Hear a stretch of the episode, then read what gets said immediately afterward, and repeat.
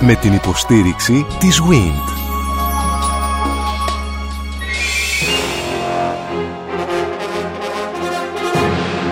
Γνωρίζοντας την ιστορία μας, Μικρασιατική καταστροφή. Ο ελληνισμός της Ανατολής. Μικρά Ασία, Καπαδοκία, Πόντος, Ανατολική Θράκη. Από το θρίαμβο των Βαλκανικών πολέμων στη Μικρασιατική καταστροφή. Μια σειρά ραδιοφωνικών εκπομπών στον Sky 100,3. Κυρίες και κύριοι, έχουμε την ευκαιρία να συζητήσουμε για το μισό της δεκαετίας του 1910 όταν πια διαμορφώνεται αυτό που λέμε ο εθνικός διχασμός που μας φέρνει τη μικρασιατική καταστροφή και επί της ουσίας βάζει το στίγμα για τις δεκαετίες που θα ακολουθήσουν έως την κήρυξη του Δευτέρου Παγκοσμίου Πολέμου. Αυτήν την περίοδο θα προσπαθήσουμε να διαβάσουμε σε εισαγωγικά πάντα ραδιοφωνικά στη σημερινή μας Κυριακάτικη συνάντηση. Να παρουσιάσω τους προσκεκλημένους. Είναι ο κύριος Θάνος Βερέμης, ομότιμος καθηγητής πολιτικής ιστορίας στο Πανεπιστήμιο Αθηνών. Μαζί μας ακόμη ο κύριος Μανώλης Κούμας, νεαρός επιστήμον, διδάκτορ ιστορίας στο Πανεπιστήμιο Αθηνών και στο Πανεπιστήμιο Νεαπόλεως της Κύπρου. Κύριε καθηγητά, θα ήθελα να αρχίσουμε με την αποτίμηση της περίοδου εκείνης που μας οδηγεί στη μικρασιατική καταστροφή. Ο εθνικός διχασμός είναι η βασική αιτία αυτής της συγκλονιστικής για την ελληνική κοινωνία περιπέτειας στην οποία ζήσαμε στα παράλια της Μικράς Ασίας. Ασφαλώς αν δεν είχε υπάρξει ο εθνικός διχασμός η περιπέτεια αυτή ίσως να μην είχε υπάρξει καν διότι μία ομονοούσα Ελλάδα και ένας πολιτικός κόσμος με στόχους ενιαίους δεν θα είχε εμπλακεί σε αυτή την τρομερή περιπέτεια η οποία κατέληξε εκεί που κατέληξε. Τι είναι ο εθνικός διχασμός; Είναι ένα πάρα πολύ πολύπλοκο φαινόμενο, δεν νομίζω ότι το έχουμε ακόμα διαλευκάνει, αλλά ασφαλώς είναι μια υπόθεση δύο διαφορετικών εξωτερικών πολιτικών. Ας πούμε ότι αυτή είναι η αφορμή τουλάχιστον, αν όχι η αιτία. Η αφορμή είναι ότι ο Μεν Βενιζέλος με την οξύνια που διέθετε θεώρησε ότι η Ελλάδα έπρεπε οπωσδήποτε να βρεθεί στον πόλεμο στο πλευρό της τριπλής ε, συνεννόησης ενώ ο Κωνσταντίνος ο οποίος ήταν Γερμανό τραφής και ήταν παντρεμένος και με την αδελφή του Κάιζερ, αυτό δεν πρέπει να ξεχνάμε, είχε μια προτίμηση προς τη Γερμανία, θεωρούσε ότι ο γερμανικός στρατός ήταν αίτητος, ε, τουλάχιστον στην Ξηρά, και ότι δεν θα ήταν δυνατόν η Ελλάδα να αντιταχθεί σε έναν τέτοιο στρατό πηγαίνοντας με την πλευρά της τριπλής συνεννόησης. Θέλησε λοιπόν να κρατήσει την Ελλάδα σε μια ουδετερότητα που είναι η χειρότερη λύση τελικά. Γιατί αν μεν επέλεγε τη Γερμανία θα είχε μια πιθανότητα στις δύο ή στις όποιες. Με την ουδετερότητα... Να αποτελέσει μέρος των νικητών. Να αποτελέσει μέρος κάποιου εκ των δύο νικητών. Με την ουδετερότητα ήταν βέβαιο ότι η Ελλάδα θα έχανε ούτως ή άλλως. Και θα έχανε γιατί. Γιατί μεν Γερμανοί υπόσχονταν τη Μακεδονία στους ε, συμμάχους των, δηλαδή τη Βουλγαρία στην περίπτωση αυτή, οι δε νικητές της ε, τριπλής συνεννόησης, οι οποίοι υπήρξαν και νικητές στο τέλος, θα έδιναν τη Μακεδονία την ελληνική στους ε, Σέρβους και έτσι θα ήταν η Ελλάδα χαμένη ούτως ή άλλως. Γι' αυτό λέω ότι η πολιτική του Κωνσταντίνου ήταν λανθασμένη από την αρχή, ενώ ο Βενιζέλος τουλάχιστον έπαιζε σε ένα ταμπλό με πολλές πιθανότητες και γι' αυτό και στο τέλος δικαιώθηκε από αυτή την επιλογή του. Υπάρχουν όμως και άλλοι λόγοι για τον διχασμό. Δεν ήταν απλώς μόνο μία υπόθεση εξωτερικής πολιτικής που δίχασε τους Έλληνες. Βέβαια ήταν ένα πολύ σοβαρό ζήτημα η επιλογή των μεν ή των δε, αλλά ας μην ξεχνάμε ότι οι μεν Γερμανοί εκπροσωπούσαν και ένα πολιτικό σύστημα πιο αυταρχικό, μια δημοκρατία διευθυνωμένη από την εποχή του Μπίσμαρκ, ένα σύστημα θα έλεγα πιο συντηρητικό. Οι Άγγλοι και οι Γάλλοι, οι Αγγλογάλοι αντιπροσώπευαν μια πιο προωθημένη δημοκρατική παράδοση, μια πιο φιλελεύθερη δημοκρατική παράδοση, συνεπώς είχαν καλύτερη απήχηση στους φιλελεύθερους Έλληνες της εποχής. Και βέβαια υπάρχει και ο τρίτος σοβαρός λόγος που ήταν η κοινωνική προέλευση των μεν και των δε. Ο Κωνσταντινισμός, να τον πω έτσι, συγκέντρωσε γεωγραφικά, γιατί υπάρχει και η γεωγραφική υπόθεση, γεωγραφικά συγκέντρωσε τους οπαδούς από την παλιά Ελλάδα, δηλαδή από την Πελοπόννησο, ενώ ο βενιζελισμός από τις νέες χώρες που προστέθηκαν στην Ελλάδα μετά τους Βαλκανικούς πολέμους, όπου αλλάζει ο χάρτης της Ελλάδας, σχεδόν διπλασιάζεται εδαφικά η Ελλάδα, διπλασιάζεται ο πληθυσμός ή κάτι λιγότερο από διπλασιάζεται, αλλά αυξάνεται εντυπωσιακά. Και κοινωνικά η μεν βενιζελική παράταξη έχει απήχηση στην αστική και πάνω τάξη. Αντίθετα ο Κωνσταντινισμός έχει μεγαλύτερη απήχηση στην μικροαστική και κάτω τάξη, ιδίως στους αγρότες. Στους αγρότες γενικά έχει μεγάλη απήχηση ο Κωνσταντίνος, είναι ένα σύμβολο έτσι ανδρισμού, λεβετιάς, μάτσο το λένε σήμερα, ε, ενώ ο Βενιζέλος είναι ο διανοούμενος με τα γυαλάκια, τον λέγανε ο Γιαλάκιας, ο οποίος αρέσει, έχει απήχηση μεγάλη στους διανοούμενους περισσότερο. Λοιπόν, αυτοί όλοι είναι οι λόγοι πίσω από το διχασμό που επηρεάζει πάρα πολύ την εξωτερική πολιτική καταρχήν και κατ' εξαίρεση και όλα τα άλλα πράγματα. Στο μεταξύ, ως τότε η Ελλάδα διανύει τα πρώτα 100 χρόνια της ως νεοσύστατο κράτος στην νοτιοανατολική Ευρώπη, στην απόλυξη της Βαλκανικής Χερσονήσου. Τα ζητήματα μεταξύ Δύσεως και Ανατολής και την Ελλάδα βρισκόμενη στο ενδιάμεσο σημείο έχουν καθορίσει την πολιτική της ε, ταυτότητα και τη διαδρομή της ε, σε ό,τι αφορά στην ομή της εξουσίας ε, κύριε Βερέμι. Δηλαδή εξυγχρονιστές, άλλους Έλληνες οι οποίοι βλέπουν ότι δεν θέλουν ή να επιθυμούν να κρατήσουν μια απόσταση από την Ευρώπη. Αυτό λειτουργεί καθοριστικά για τα πολιτικά πράγματα της χώρας. Ασφαλώς λειτουργεί. Υπάρχει μια παράδοση από το 1821 ή από τη δημιουργία του κράτους μετά το 1821 του λεγόμενου αυτοχθονισμού σε αντίθεση με τον ετεροχθονισμό. Οι αυτόχθονες ή ο αυτοχθονισμός έχει σχέση με τις πρώτες περιοχές την πρώτη επικράτεια της Ελλάδας μετά το 21 που είναι κυρίως η Πελοπόννησος, η Ρούμελη και οι Κυκλάδες. Αυτή είναι η επικράτεια η ελληνική. Η Πελοπόννησος και οι Ρούμελοι χαρακτηρίζονται από αυτόν τον αυτοχθονισμό, από έναν συντηρητισμό που λέει ότι δεν θέλουμε ξένους, δηλαδή Έλληνες, Έλληνες αλλά από άλλες περιοχές εκτός επικράτειας. Ιδίως στη δημοσιοϊπαλληλία, γιατί βέβαια θέλουν να ανέμονται το κράτος ή κρατούντες σε αυτές τις περιοχές. Ο έτεροχθονισμός αντίθετα με επικεφαλής στον Γκολέτη τότε, ο οποίος ήταν Γιαννιώτης και τα Γιάννενα ήταν εκτός Ελλάδος βέβαια το 1830, επαγγέλλεται τον έτεροχθονισμό και λέει εμείς δεν πολεμήσαμε για τους Πελοποννήσιους μόνο και τους Ρουμελιώτες, πολεμήσαμε για όλους τους Έλληνες. Και τότε είπε το της μεγάλης ταύτης ιδέας θα υπερασπιστούμε κλπ. Και, και, έτσι γεννήθηκε αυτό που λέμε η μεγάλη ιδέα. Είναι όρος που θέσπισε ο Κολέτης το πνεύμα του αυτοχθονισμού εξακολουθεί να υπάρχει και το 1914, 15, 16 που διαδραματίζεται η πρώτη φάση του διχασμού. Και ο εκπρόσωπος του αυτοχθονισμού θα λέγαμε, του συντηρητισμού, του να μείνουμε εκεί που είμαστε, είναι ο Κωνσταντίνος. Ο εκπρόσωπος αντίθετα του φιλελεύθερου μοντερνισμού πια είναι ο Βενιζέλος. Δηλαδή αυτός που θέλει να κάνει την Ελλάδα δυτική χώρα, δυτικότροπη χώρα με πρότυπα την Γαλλία και την Βρετανία είναι ο Βενιζέλος. Ο Κωνσταντίνος έχει άλλου είδους πρότυπα στο μυαλό του, μια ελαίο θεού μοναρχία, μια συντηρητικότερη πολιτεία και αυτό τον εντάσσει αν θέλετε στην κατηγορία των συντηρητικών. Δεν αποβλέπει κανένας από τους δύο και κανένα καθεστώς πολιτικό στην επιστροφή στην Ανατολή. Η Ανατολή πια έχει τελειώσει. Πρώτον η Ανατολή είναι Ισλαμική. Δεν υπάρχει άνοιγμα ή περιθώριο για την Ελλάδα οπότε η δίθεν επιλογή μεταξύ Ανατολής και Δύσης δεν υπάρχει πλέον.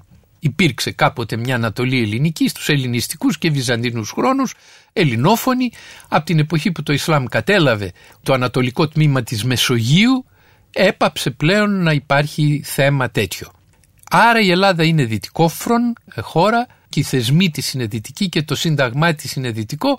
Θα έλεγα τα πάντα είναι δυτικά. Η κοινωνία βέβαια δεν είναι ακριβώς δυτική. Είναι μια κοινωνία προσκολλημένη περισσότερο στις παραδόσεις της. Ας μην ξεχνάμε ότι ένα μεγάλο τμήμα της κοινωνίας είναι έτσι κι αλλιώς αγροτικό. Δεν είναι ακόμα αστική η Ελλάδα γίνεται σιγά σιγά και βέβαια όπως θα δούμε μετά με τους πρόσφυγες η αστική όψη αυξάνεται πάρα πολύ γιατί συγκεντρώνονται μεγάλοι αριθμοί προσφύγων στα μεγάλα αστικά κέντρα. Και πώς λειτουργεί ακριβώς ο εθνικός διχασμός ως προς την καταστροφή που επέρχεται στην μικρασιατική μας περιπέτεια κύριε Βερέμου που τελικώς γίνεται μικρασιατική καταστροφή; Δημιουργεί τεράστιες εμπάθειες ανάμεσα σε δύο στρατόπεδα στους οπαδούς δηλαδή της Βασιλείας και στους οπαδούς όχι του αβασίλευτου καθεστώτος γιατί ο Βενιζέλος δεν εκφράστηκε ποτέ εναντίον της μοναρχίας της ε, βασιλευωμένης δημοκρατίας αλλά της πρόσωπολατρίας του Κωνσταντίνου αφενός και του φιλελεύθερου βενιζελισμού αφετέρου. Υπάρχει ένα πάθος και ένα πάθος που είναι προσωπικό βέβαια εδώ γιατί ο Βενιζέλος δεν είναι απλώς ο αρχηγός των φιλελευθέρων είναι αυτός που προσδιορίζει το κόμμα των φιλελευθέρων. Δεν μιλάμε δηλαδή εδώ για ένα κόμμα νεότερου τύπου σαν αυτά που βλέπουμε στην Ευρώπη τα χριστιανοδημοκρατικά ή τα σοσιαλδημοκρατικά. Μιλάμε για ένα προσωποπαγές κόμμα που λέγεται βενιζελικό. Και ο βενιζελισμός άλλωστε είναι προσδιορισμός που δίνει το στίγμα του ίδιου του Βενιζέλου. Οι οπαδοί του ενός μισούν τους οπαδούς του άλλου, σκοτώνονται συχνά, έχουμε και περιπτώσεις πολιτικών δολοφονιών από τις δύο πλευρές και έτσι όταν ο Βενιζέλος στέλνει το στρατό το 19 στη Σμύρνη με εντολή από τις ε, μεγάλες δυνάμεις, από τους νικητές του πολέμου και με την αποδοχή από τους νικητές με τη συνθήκη των Σευρών στην ουσία παίρνει εντολή τήρησης της τάξης στη Σμύρνη και μετά από μια πενταετία με δημοψήφισμα θα αποφάσιζε πλέον ο πληθυσμός της Σμύρνης αν θα ήθελε να μείνει υπό την Ελλάδα, να υπάρξει τμήμα των ελληνικών εδαφών ή να αποκτήσει ένα αυτοδιοικούμενο καθεστώς ή να παραμείνει στην Τουρκία, εν πάση περιπτώσει. Αυτή η πρώτη παρουσία του στη Μικρά Ασία, ενώ αρχικά θεωρήθηκε ως κακή ιδέα από τους βασιλόφρονες και στις εκλογές του 20 κατέβηκαν μεταξύ άλλων με το σύνθημα «Ήκαδε» ότι πρέπει να επιστρέψουν οι φαντάροι στην πατρίδα τους και ότι αρκετά πολέμησε η Ελλάδα τόσα χρόνια. Πράγματι η Ελλάδα βρισκόταν σε εμπόλεμη κατάσταση από, από, το 12, από τους Βαλκανικούς πολέμους, από το 12 έως το τέλος του Πρώτου Παγκοσμίου Πολέμου το 1918 οι Έλληνες ήταν στα όπλα συνεχώς. Ο κόσμος είχε κουραστεί με την πρόσθετη επιβάρυνση της εκστρατείας στη Μικρασία που αρχίζει το 19 στην ουσία και κλιμακώνεται μετά 20-21 στις εκλογές του 20 ο κόσμος έχει κουραστεί πλέον και βλέπει με καλό μάτι και γι' αυτό και κερδίζουν. Άλλωστε η, και βγαίνει δυσαρέσκεια προς τον η ενωμένη αντιπολίτευση, όπως λεγόταν εναντίον του Βενιζέλου, βγαίνει αυτή η δυσαρέσκεια πράγματι και ο Βενιζέλος χάνει τις εκλογές όπως δεν φανταζόταν. Λένε πολλοί ότι ήταν εσκεμμένη αυτή η εκλογή για να βγει ο Βενιζέλος από τη δύσκολη θέση. Αυτά είναι ανοησίες. Ο Βενιζέλος δεν είχε την παραμικρή εντύπωση ότι θα έχανε τις εκλογές του 20. Ο ίδιος τάχασε κατεπλάγει όταν είδε το αποτέλεσμα και μάλιστα τόσο πολύ πικράθηκε που δέχτηκε την ήττα του πριν καταμετρηθούν οι στρατιωτικές ψήφοι που για πρώτη φορά ψήφισαν σε χωριστά κέντρα. Αυτή είναι λοιπόν η εικόνα και όταν αναλαμβάνουν οι αντιβενιζελικοί, οι βασιλόφρονες, βρίσκονται και αυτοί βεβαίως παγιδευμένοι από τους κανόνες μιας πολιτικής που δεν είναι καθόλου εύκολο να αντιστραφεί. Διότι αντιστροφή θα σήμαινε να τραβήξουν το στρατό από τη Σμύρνη και την Μικρασία γιατί εντωμεταξύ είχε επεκταθεί ο ελληνικός στρατός με διάφορες επιχειρήσεις. Αυτό θα σήμαινε οπισθοχώρηση όμως και προφανώς δεν μπορούσε να γίνει. και θα σήμαινε σφαγή των πληθυσμών πλέον διότι είχαν ήδη δημιουργηθεί τεράστιες εντάσεις μεταξύ των εντοπίων Τούρκων και των εντοπίων Ελλήνων.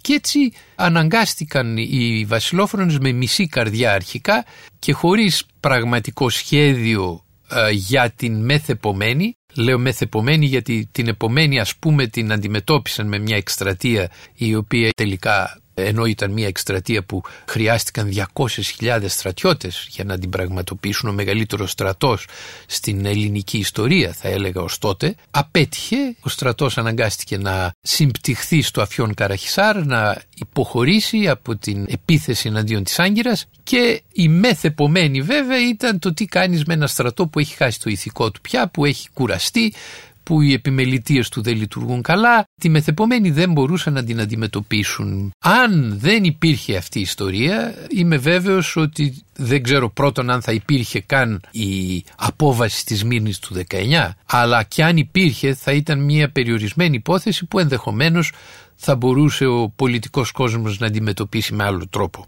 Κύριε Κούμα, την περίοδο που ο ελληνικός λαός ψηφίσει και επιλέγει μεταξύ του Βενιζέλου και υπερψηφίζει το κόμμα το βασιλικό.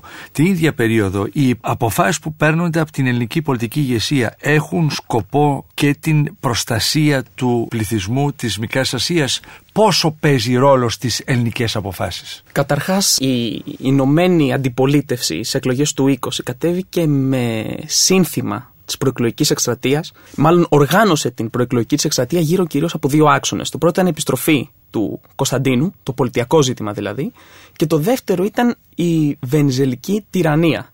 Δηλαδή από το 1917 μέχρι το 1920, όταν δηλαδή ο Βενιζέλος επιστρέφει από τη Θεσσαλονίκη, εγκαθιστά ένα κράτος αυταρχικό. Έχουμε πολιτικές διώξεις, διώκονται, εξορίζονται πολύ η ηγεσία στην πραγματικότητα των αντιβενιζελικών κομμάτων, Χούναρης, Στράτους και ούτω καθεξής, Δραγούμης.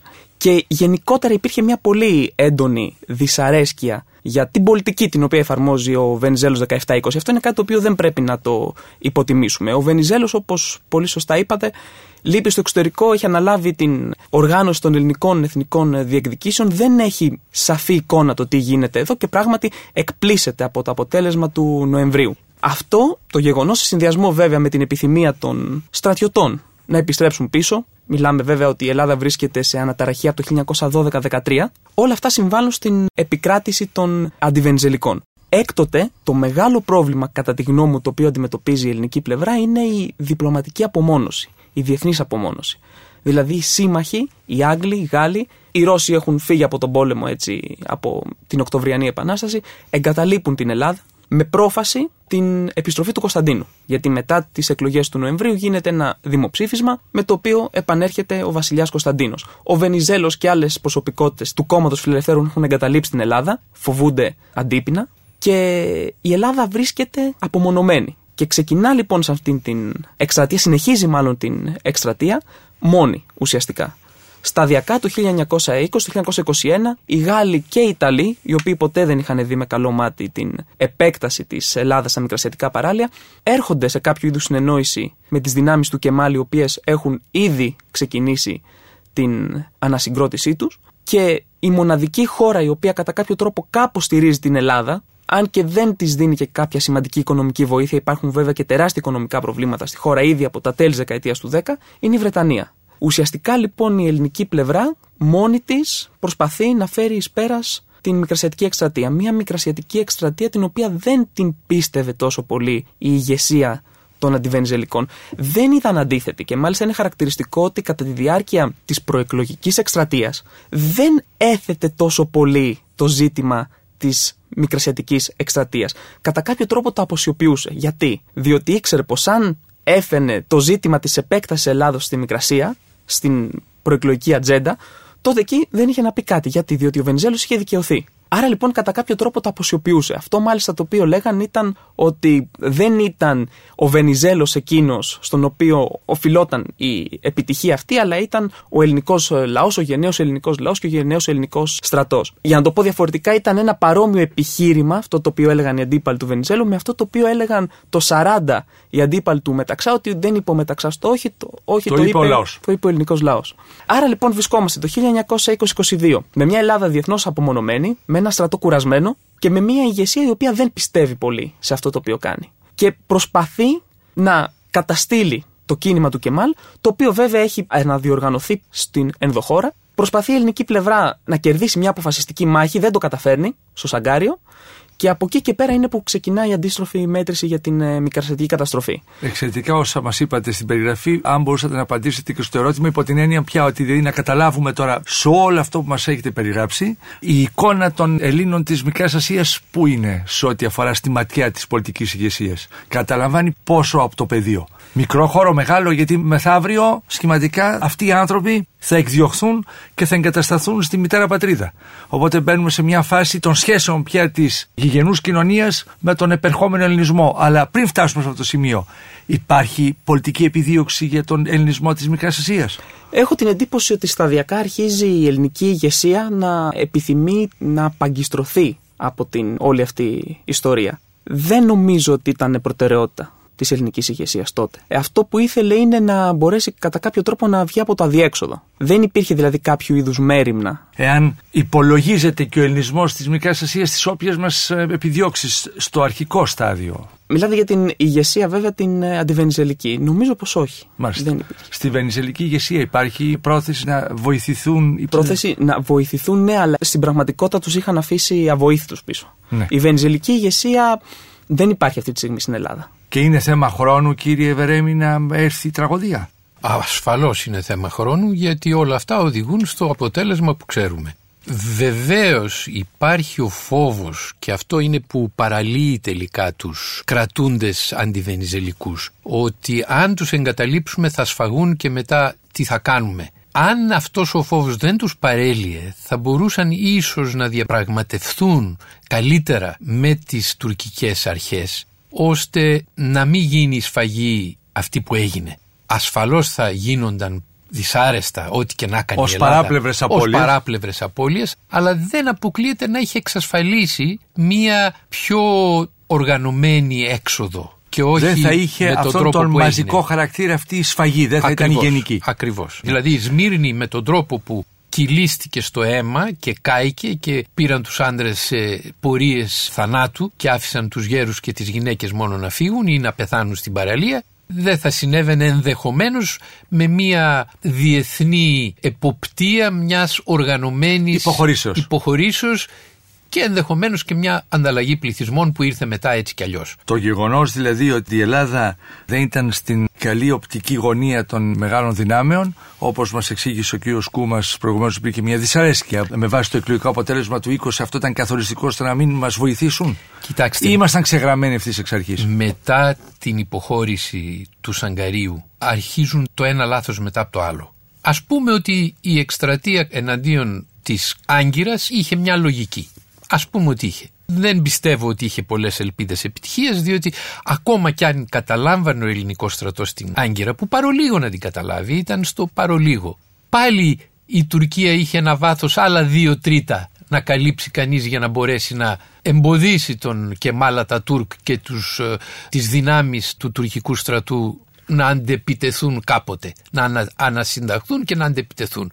Και στο κάτω-κάτω ε, η Τουρκία διέθετε και μεγαλύτερο πληθυσμό, έτσι κι αλλιώς και περισσότερο στρατό θα μπορούσε να φτιάξει. Αλλά η αποτυχία αυτή, η υποχώρηση είναι η αρχή πολλών δεινών, διότι η ελληνική κυβέρνηση, γι' αυτό είπα στην αρχή ότι την μεθεπομένη δεν την είχε καθόλου λογαριάσει, βρέθηκε προεκπλήξεων διαρκώς.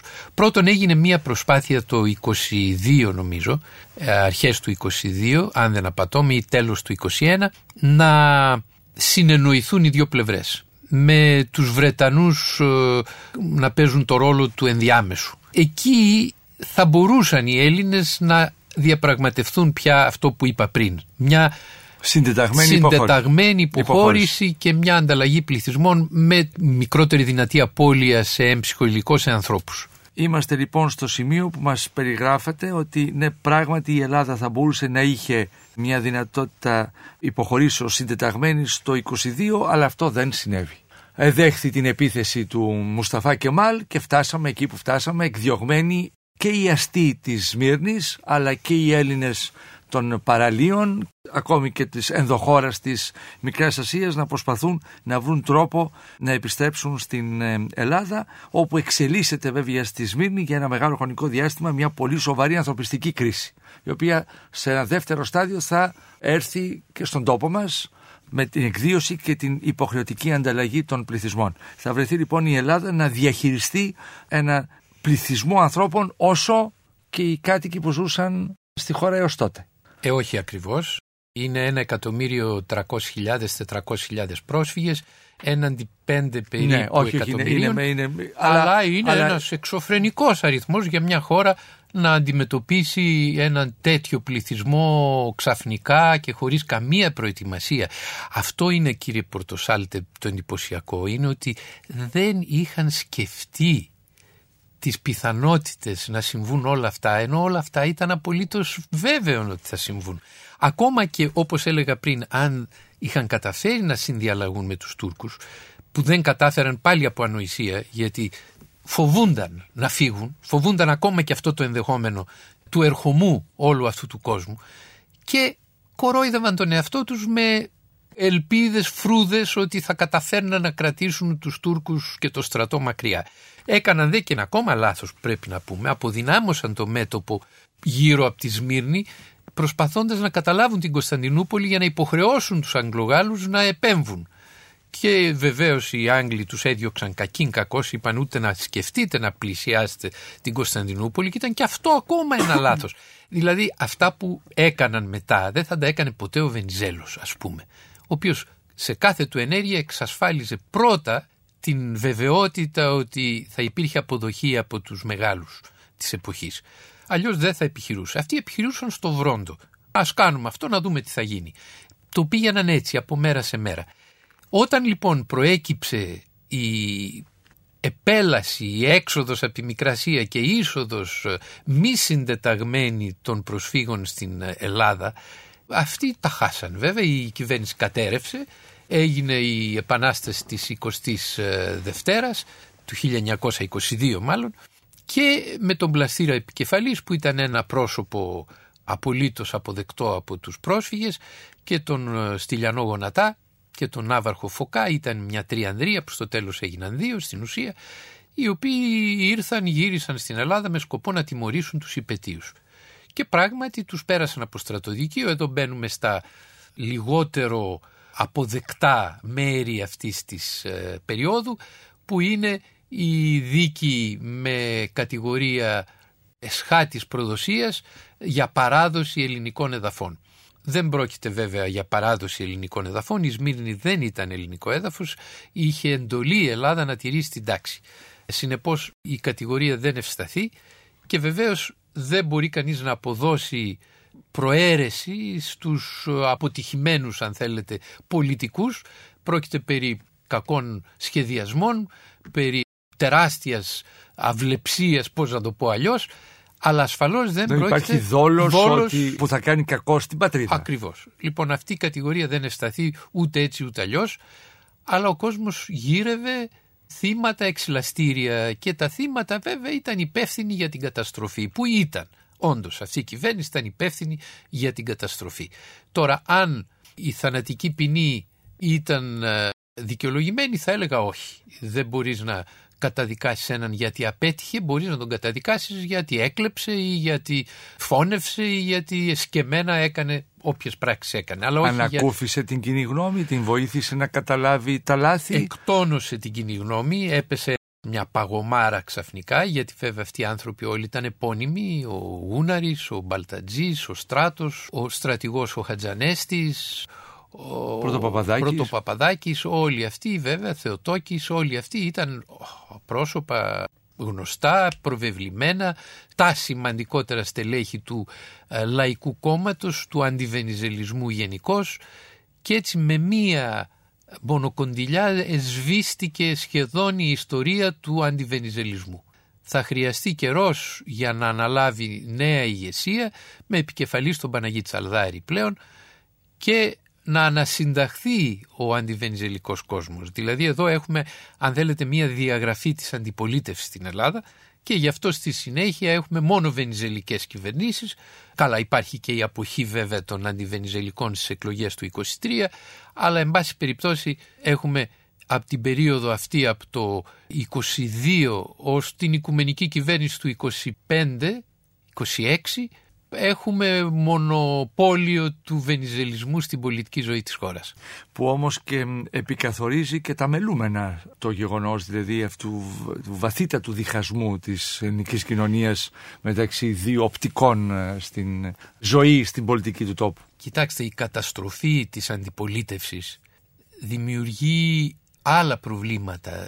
Το μονοπόλιο ακριβώς των Βενιζελικών εκτρέφει τις ε, κορπορατιστικές τάσεις των στρατιωτικών στη Βενιζελική παράταξη. Γιατί των στρατιωτικών, γιατί οι στρατιωτικοί παίζουν επιφανή ρόλο σε όλη αυτή την περίοδο. Έχει δημιουργηθεί δηλαδή μια τάξη ανθρώπων που είναι συνηθισμένοι να βρίσκονται συνεχώς στο προσκήνιο είτε των πολέμων είτε της επαναστάσεως του 1922 είτε της αντεπαναστάσεως του 1923 είτε των μικρών ομάδων και μεγάλων που εμπλέκονται στο θέμα της δημοκρατίας, τι λογής πολίτευμα θα έχει η Ελλάδα, αν είναι δυνατόν τώρα οι στρατιωτικοί που δεν υπήρξαν ποτέ στην ελληνική ιστορία παρά μόνο το 9 σαν διαμαρτυρόμενοι όμως, να γίνονται παράγοντες αποφάσεων για το τι λογής πολίτευμα θα έχει η Ελλάδα, αν θα είναι αβασίλευτη δημοκρατία ή δημοκρατία ή δικτατορία εν πάση περιπτώσει.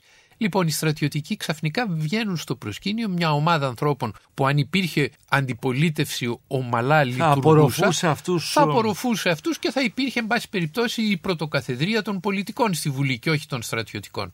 Λοιπόν όλα αυτά εκτρέφουν και μια άλλη ανομαλία, η έλλειψη αντιπολιτεύσεως που έχει εξαφανιστεί που λέγεται στρατιωτική επέμβαση.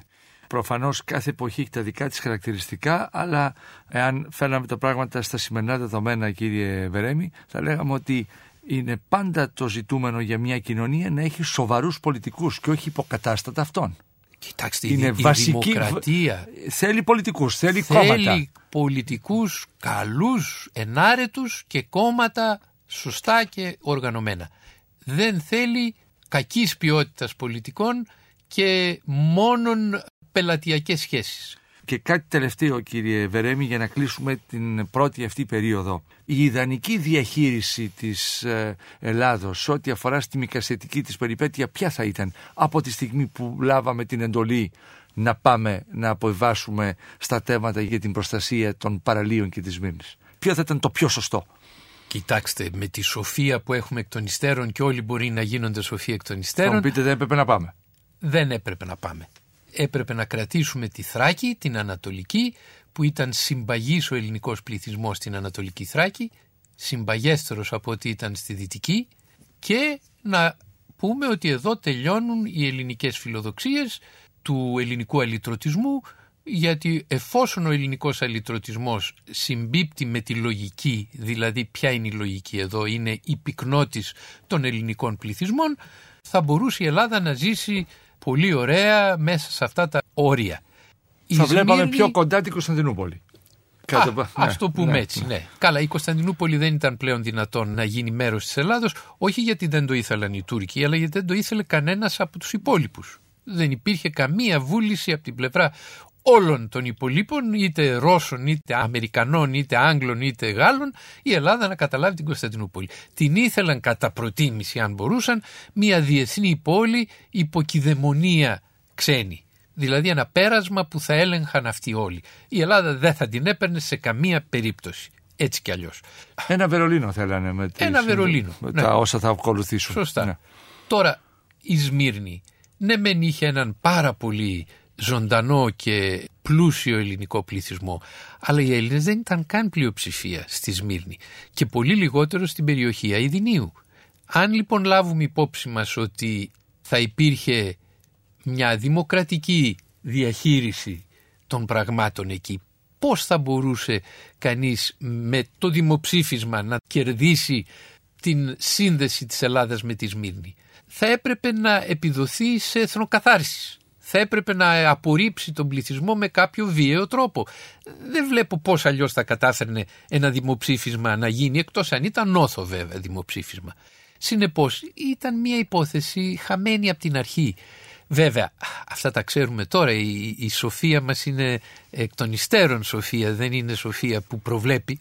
Ο Βενιζέλος εκείνη την εποχή πράγματι αφέθηκε στο όραμα της Ελλάδας. Στη μεγάλη ιδέα στη της μεγάλη μεγάλης ιδέα, ιδέας που ακριβώς, δημιουργούσε ακριβώς, φιλοδοξίες ναι. μεγάλες ναι. για τους Ήταν και αυτός, αν και θέλετε, προϊόν της εποχής του. Και είναι απολύτως κατανοητό αυτό. Και η εποχή αυτή δημιουργούσε όνειρα μεγάλα σε όλους τους Έλληνες. Οι Έλληνες έβλεπαν την επέκταση στην Μικρασία, στις περιοχές εκεί που ήταν κάποτε η Μεγάλη Ελλάδα, ε, ακόμα και στην Ιταλία ενδεχομένως και στη Σικελία δεν ξέρω. Ένας οραματισμός των μεγάλων Ελλήνων. Δεν είναι μόνο οι Έλληνες θύματα αυτής της ιδεολειψίας. και άλλοι λαοί. Υπήρξαν και άλλοι λαοί Προφανώς. και σε χειρότερο βαθμό θα έλεγα. Αλλά εν πάση περιπτώσει αυτό ήταν το κλίμα της εποχής, αυτό επηρέασε το Βενιζέλο. Αν βέβαια είχε την σκέψη που έχουμε τώρα θα έλεγε όχι Σμύρνη, ναι Θράκη. Κύριε Κούμα, η δεκαετία του 20, τα πρώτα χρόνια βρίσκουν την ελληνική κοινωνία σε ποια κατάσταση συνεπώς; Συνεπώς έχουμε την έλευση εκατοντάδων χιλιάδων προσφύγων και αυτό το οποίο πρέπει να κάνει η ελληνική κυβέρνηση είναι να αποκαταστήσει τους πρόσφυγες αυτούς. Όπως είπε και ο κύριος Βερέμης, δεν είχε μεριμνήσει από πριν για την αποκατάσταση και πραγματικά βρίσκεται ενώπιον ενός πολύ μεγάλου προβλήματος. Τα οικονομικά της Ελλάδας δεν είναι σε καθόλου καλή κατάσταση και εδώ έρχεται καθοριστική η παρέμβαση, πολύ καθοριστική θα έλεγα, της κοινωνίας των εθνών. Η οποία κοινωνία των εθνών είναι ένας οικουμενικός οργανισμός ο οποίος ιδρύθηκε το 1919-20, ακριβώς μετά το τέλος του Πρώτου Παγκοσμίου Πολέμου. Είναι κάτι σαν τον ΟΗΕ που γνωρίζουμε σήμερα, η οποία κοινωνία των εθνών συμβάλλει καθοριστικά στην αποκατάσταση των προσφύγων. Δημιουργείται η Επιτροπή Αποκατάστασης των Προσφύγων, η οποία έχει ένα διπλό σκοπό, την αποκατάσταση βέβαια και την επαγγελματική και το σημαντικότερο την ε, στέγαση. Γιατί μιλάμε για τεράστια, έτσι, πολύ μεγάλο αριθμό. Συνοικίες ολόκληρες Συνοικίες ανοίγονται ολόκληρες. προκειμένου να βρουν στέγη οι άνθρωποι αυτοί. Η Ελλάδα χρηματοδοτείται, κύριε Κούμα, από την κοινωνία των εθνών, από τις δυνάμεις που στηρίζουν την κοινωνία των εθνών. Η Ελλάδα παίρνει δύο δάνεια. Το 1924 ήταν το πρώτο. Ο Πρωθυπουργός τότε, ο Ανδρέας Μιχαλακόπουλος, ο οποίος αργότερα 26-28 επί οικουμενική κυβέρνησης, αλλά και 29-32 επί κυβέρνηση Βενιζέλου ήταν υπουργός των εξωτερικών.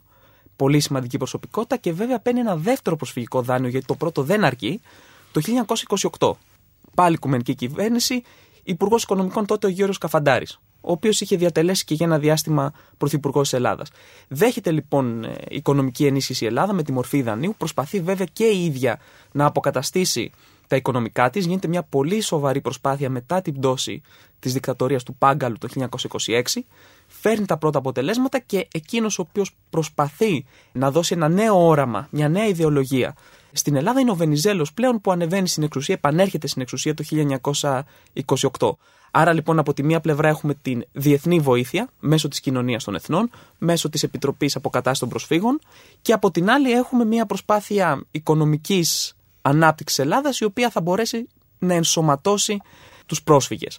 Βέβαια πρέπει να σας πω εδώ ότι πολλοί από τους πρόσφυγες δεν πίστευαν ότι δεν θα γυρίσουν στις ε, αιστείες τους. Αυτό το αντιλαμβάνονται το 1930 με τις ελληνοτουρκικές συμφωνίες, ότι δεν υπάρχει πια επιστροφή. Με τις ελληνοτουρκικές... Πίστευαν ότι είναι μια παροδική, ήταν μια περίοδος όπου τα πράγματα θα βελτιώνονταν και θα τους δίδε το άδεια να γυρίσουν Ακριβώς, πίσω. ακριβώς. Έως το 30 οπότε και Οπότε το 30 ο Βενιζέλος έρχεται σε μια συνεννόηση με την Τουρκία, υπογράφεται το ελληνοτουρκικό σύμφωνο φιλίας και το σύμφωνο αυτό συνοδεύεται και από ένα οικονομικό σύμφωνο με το οποίο επιλύονται οι οικονομικές ε, Εκκρεμότητες. δια- εκκρεμότητες με την λογική του συμψηφισμού.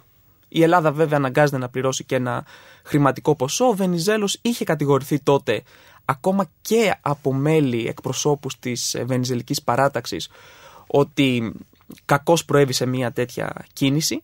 Αλλά βέβαια αυτό ήταν το απαραίτητο αντίτιμο το οποίο έπρεπε να πληρώσει η Ελλάδα προκειμένου να αποκαταστήσει τη σχέση της με την Τουρκία σε μια περίοδο που πρέπει να σας πω ότι το διεθνές περιβάλλον είχε βελτιωθεί. Δεν είχε ξεκινήσει ακόμα η πορεία προς τον ε, Δεύτερο Παγκόσμιο Πόλεμο και η βασική απειλή για την Ελλάδα δεν προερχόταν τότε από την τουρκική πλευρά αλλά από την Ιταλία και από τη Βουλγαρία οι οποίες είχαν δείξει τα προηγούμενα χρόνια, η Ιταλία με το επεισόδιο της Κέρκυρας του 23 και η Βουλγαρία με εδαφικές ε, διεκδικήσεις βάρους Ελλάδας ότι ήταν παράγοντες αποσταθεροποίησης στην νοτιοανατολική Ευρώπη, στα Βαλκάνια και με διεκδικήσεις εις βάρος της Ελλάδας. δεν ησύχαζε η Βουλγαρία μέχρι τον Δεύτερο Παγκόσμιο Πόλεμο πάντως. Όχι. Σε ό,τι αφορά στην ματιά της ε, προς την ελληνική Μακεδονία και την έξοδό της στο Αιγαίο. Και τη Θράκη. Και τη Κυρίως Θράκη. Θράκη. Ναι, και Ναι. τη Θράκη, σωστά. Εκεί ήταν κυρίως. Κοιτάξτε, η Βουλγαρία υποτίθεται ήταν αφοπλισμένη. Δηλαδή με τις συνθήκες ειρήνης είχε αφοπλιστεί. Δεν επιτρεπόταν να έχει πέραν ενός ορίου στρατό. Ήταν αδύναμη στρατιωτικά. Παρ' όλα αυτά είχε ξεκινήσει τον επανεξοπλισμό της και στην πραγματικότητα ήταν μια αναθεωρητική δύναμη. Δηλαδή τι, επαιδείο και την αναθεώρηση των συνθήκων ειρήνης και ο στόχος της ήταν η έξοδος στο Αιγαίο. Αυτόν τον στόχο θα προσπαθήσει πραγματικά να τον φέρει εις πέρας με την έναρξη του Δευτέρου Παγκοσμίου Πολέμου. Όταν τότε η Βουλγαρία μετά το 40 συντάσσεται με την ναζιστική Γερμανία. Και πραγματικά με το που καταλαμβάνουν οι Γερμανοί την Ελλάδα έρχονται και οι Βούλγαροι οι οποίοι καταλαμβάνουν και εκείνοι με τη σειρά τους και τη Θράκη και την Ανατολική Μακεδονία. Αν θυμάμαι καλά και στον Πρώτο Παγκόσμιο Πόλεμο η Βουλγαρία τον ίδιο ρόλο έχει. Δηλαδή την ίδια τακτική ακολουθεί. Είναι κοντά στη Γερμανία. Η Βουλγαρία βέβαια ήταν με τις κεντρικές αυτοκρατορίες αλλά στον Πρώτο Παγκόσμιο Πόλεμο κατήχε τη Θράκη η Βουλγαρία. Τώρα, η περίοδος αυτή των ελληνοτουρκικών σχέσεων θα μας απασχολήσει και στη συνέχεια. Αλλά θα ήθελα να σταθούμε λίγο, κύριε Κούμα, λίγο ακόμη περισσότερο στο τι είναι η ελληνική κοινωνία. Δηλαδή, τι παραγωγικές δυνάμεις έχει και τι παράγει η Ελλάδα, σε ποιους τομείς, τι ακριβώς χώρα είναι. Την εποχή που έρχονται εδώ, το 1,5 εκατομμύριο που έρχονται τα κύματα των προσφύγων. Η ελληνική κοινωνία είναι μια κυρίως αγροτική κοινωνία. Έχει επέλθει η αποκατάσταση των μικροκαλλιεργητών από την επαναστατική κυβέρνηση Πλαστήρα. Έχουμε την οριστική επίλυση ενός ακαθόδους ζητήματος, του αγροτικού ζητήματος, το οποίο εκκρεμούσε από τον 19ο αιώνα. Και μάλιστα θα ήθελα να σας πω συγκεκριμένα για τους πρόσφυγες ότι η ελληνική κυβέρνηση, η ελληνική πλευρά ενθαρρύνει, αν θέλετε, τον προσανατολισμό των προσφύγων προς την κατεύθυνση της αγροτικής παραγωγής. Εδώ υπάρχει και κάτι άλλο, ότι δεν ήθελε τη δημιουργία μιας εργατικής τάξης, διότι πάντα υπήρχε και ο φόβος των κομμουνιστών. Μην ξεχνάμε ότι την περίοδο αυτή έχουμε την δημιουργία της ε, Σοβιετικής Ένωσης. Έχουμε τη δημιουργία της Κομιντέρν, η οποία μέσω των διαφόρων κομμουνιστικών κομμάτων επιδιώκει να παρέμβει στα εσωτερικά των Και ίσως διαφόρων. και οι φόβοι βγουν αληθινοί όπως θα δούμε στη δεκαετία του 30. Δηλαδή, οι πρόσφυγες αποτέλεσαν και μαγιά του Σε ένα Κομμουνιστικού πολύ μεγάλο Κόμματος. βαθμό. Σε ό,τι αφορά καταρχήν του κοινωνικούς αγώνες και προς την κλίση τους προς το Κομμουνιστικό Κόμμα Ελλάδος. Αλλά και αυτό είναι για μέρου μετά. Πολύ ωραία τι βάζετε τι βάσει για να πάμε την κουβέντα μας στη συνέχεια. Ναι. Οπότε ήταν μια κατεξοχήν αγροτική, Αγροτική οικονομία. οικονομία ναι. Μαζί με τους πρόσφυγες, με αυτόν τον πολύ μεγάλο πληθυσμό, έρχονται και κάποιοι άνθρωποι οι οποίοι φέρνουν κάποια κεφάλαια, δηλαδή έχουν εκεί μια βιομηχανική βάση, ενώ στη Μικρά Ασία. Αυτοί αποτελούν, αυτή είναι, πώς θα το πούμε, η βάση και για την ανάπτυξη της βιομηχανικής Ελλάδος. Νομίζετε ή σε πολύ μικρό ποσοστό; Σε ένα βαθμό ναι. Αναφέρεστε κυρίως από τη Σμήνη που ήταν μια κοσμοπολίτικη πόλη, ήταν μια αστική κοινωνία και φέρνουν πραγματικά αυτό που αναφέρεται. Αλλά ακόμα όμως είναι νωρίς, έχω την εντύπωση. Είναι νωρίς για την Ελλάδα. Ναι. Συναντούμε κύριε Βερέμι συνεπώς έναν πληθυσμό ο οποίος έρχεται στην μητέρα πατρίδα στον οποίο βλέπουμε ενώ είναι ξεριζωμένος ενώ τα έχει χάσει όλα φαίνεται προκύπτει μια προκοπή για να απλώσει ρίζες, παρά το ότι, όπως είπε ο κ. Κούμας, μπορεί στο μυαλό κάποιον να υπήρχε ένα ενδεχόμενο επιστροφής. Αλλά αρχίζουν αυτοί οι άνθρωποι και μέσα από τεράστιες δυσκολίες δίνουν ένα πολιτιστικό, πολιτισμικό παρόν με την προκοπή τους και ταυτόχρονα και αργότερα και με τη συμμετοχή τους σε αυτό που θα ονομάσουμε κοινωνικούς αγώνες. Θα έλεγα ότι ο ερχομός των προσφύγων στην Ελλάδα συντείνει στη μεγαλύτερη μεταμόρφωση της ελληνικής κοινωνίας που είχε υπάρξει ποτέ στην ιστορία της Ελλάδος. Λέω ξαφνικά, γιατί οι κοινωνίες μετα... μεταλλάσσονται σταδιακά από τον έναν αιώνα στον άλλον. Εδώ μόνο κοπανιάς αλλάζει μια κοινωνία τόσο ριζικά όσο δεν είχε αλλάξει μέσα έναν αιώνα, κυριολεκτικά. Γιατί; Διότι αυτοί οι άνθρωποι, όπως είπατε σωστά, φέρνουν νέες τεχνογνωσίες, φέρνουν νέες καλλιέργειες, ο καπνός, όπως τον ήξεραν, φέρνουν πολιτισμό, πρέπει να το πούμε αυτό. Είναι η Σμύρνη κατά πολύ πιο πολιτισμένη από την Αθήνα της εποχής. Η σύγκριση αποβαίνει βάρος των Αθηνών. Παίρνω την πρωτεύουσα. Δεν λέω για την υπόλοιπη Ελλάδα καν. Φέρνουν τρόπος ζωής αυτοί που μπορούν να έχουν αυτό τον τρόπο ζωής που δεν γνώριζαν οι Αθηναίοι και φέρνουν φθηνή εργατική εργασία η οποία βοηθάει την βιομηχανική ανάπτυξη. Πέφτει ένας μετεωρίτης στην Ελλάδα Πέφτει συνεπώς. ένας μετεωρίτης στην Ελλάδα. Και σκεφτείτε τώρα ποιοι πρόσφυγες ήρθαν, λέω για τους επωνύμους. Ο Γιώργος Εφέρης, ένα Νόμπελ ήρθε στην Ελλάδα. Βέβαια δεν το πήρε τότε, αλλά εν πάση περιπτώσει έρχεται ένας άνθρωπος με μεγάλη παιδεία, με έναν πατέρα καθηγητή, ο οποίος γίνεται καθηγητής και στην Ελλάδα, του διεθνούς δικαίου, μια οικογένεια πολύ μορφωμένων ανθρώπων. Και δεν είναι η μόνη. Τη λέω έτσι σαν υπόδειγμα ή παράδειγμα μάλλον. Υπάρχουν πολλές τέτοιες περιπτώσεις, λογοτέχνες, συγγραφείς, καλλιτέχνες, ζωγράφοι, ό,τι βάλει ο νους του ανθρώπου έρχονται στην Ελλάδα και πλουτίζουν τον ελληνικό πολιτισμό παντιοτρόπος. Ο Κόντογλου ένα άλλο παράδειγμα, αγιογραφίας και ούτω καθεξής. Η κουζίνα αλλάζουν την κουζίνα την ελληνική πρόσφυγες. Φέρνουν πολύπλοκα εδέσματα. Οι Έλληνες ήταν συνηθισμένοι οι Πελοποννήσοι Στα βασικά. στα βασικά. Εγώ θυμάμαι τη γιαγιά μου από την Αρκαδία. Ε, το κυριακάτικο καλό φαγητό ήταν κότα με χιλοπίτες. Τίποτα άλλο. Εκεί ήταν το maximum της εφευρετικότητας. Ε, οι πρόσφυγες φέρνουν όλα τα άλλα τα γνωστά που ξέρουμε σήμερα. Λοιπόν, πρόκειται για μια πραγματική επανάσταση θα έλεγα και βεβαίως στην πολιτική διότι αυτό που είπε ο κύριος Κούμας είναι πολύ σωστό. Τα παραδοσιακά πολιτικά κόμματα φοβούνταν πλέον μετά την επανάσταση στην Πολσεβικική τον ε, έξωθεν κίνδυνο, ο οποίος θα γινόταν έσωθεν κίνδυνος όταν έρχονταν όλοι αυτοί οι άνθρωποι που δεν είχαν ένα πουκάμισο στην πλάτη ή με ένα πουκάμισο στην πλάτη μόνον. Υπάρχει ένας φόβος πλέον κοινωνικός και υπάρχει όχι μόνο στο Κομμουνιστικό Κόμμα η επίδραση, η ριζοσπαστικοποίηση των προσφύγων, η ριζοσπαστικοποίηση γίνεται και στα μεγάλα κόμματα και ιδιαίτερα στο Βενιζελικό Κόμμα. Πολλοί από τους ψηφοφόρους της αριστεράς του βενιζελισμού είναι βέβαια πρόσφυγες. Αλλά και πάρα πολλοί βέβαια πρόσφυγες, ιδίως μετά το 30 όπως είπε σωστά ο κύριος Κούμας, εγκαταλείπουν το βενιζελισμό και πηγαίνουν στο Κομμουνιστικό Κόμμα. Το οποίο βέβαια δεν είναι μεγάλο κόμμα, αλλά είναι ένα ριζοσπαστικό κόμμα το οποίο δημιουργεί απεργίες, φασαρίες. Προφανώς υπάρχουν συνθήκες για να ριζοσπαστικοποιηθεί η ελληνική κοινωνία εκείνη την εποχή. Κοιτάξτε, η ελληνική κοινωνία παραδοσιακά είναι μια συντηρητική κοινωνία. Γιατί; Γιατί από την δημιουργία του ελληνικού κράτους το κράτος φροντίζει να διανύμει ή αφήνει τους Έλληνες μάλλον να καταπατήσουν τις εθνικές γέες και σιγά σιγά να γίνουν μικροϊδιοκτήτες. Αυτή ήταν η λογική. Ο Καποδίστριας το έλεγε ανοιχτά ότι αν είναι να κάνουμε νομιμόφρονες αυτούς τους ανθρώπους πρέπει να τους δώσουμε ένα κομμάτι γης. Και έτσι θα τους κάνουμε νομιμόφρονες.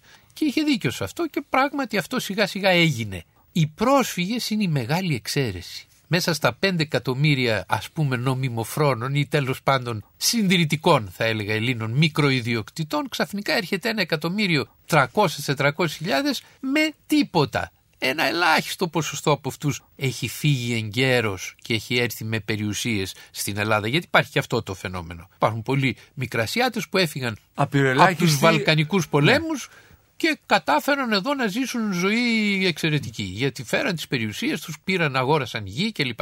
Αλλά το μέγιστο ποσοστό των προσφύγων που έρχονται είναι επί ξύλου κρεμάμενοι. Λοιπόν, όταν δεν έχεις τίποτα, γίνεσαι ριζοσπάστης. Η ριζοσπαστικοποίηση έρχεται από τα γεγονότα. Και αυτοί βέβαια παίζουν έναν ευρύτερο ρόλο πια στην πολιτική ζωή της χώρας. Εκείνη την εποχή κύριε Βερέμι φτάνουμε σιγά σιγά στο τέλος δεκαετίας του 20 γεωπολιτικά η Ελλάδα έχει βρει τις ισορροπίες της.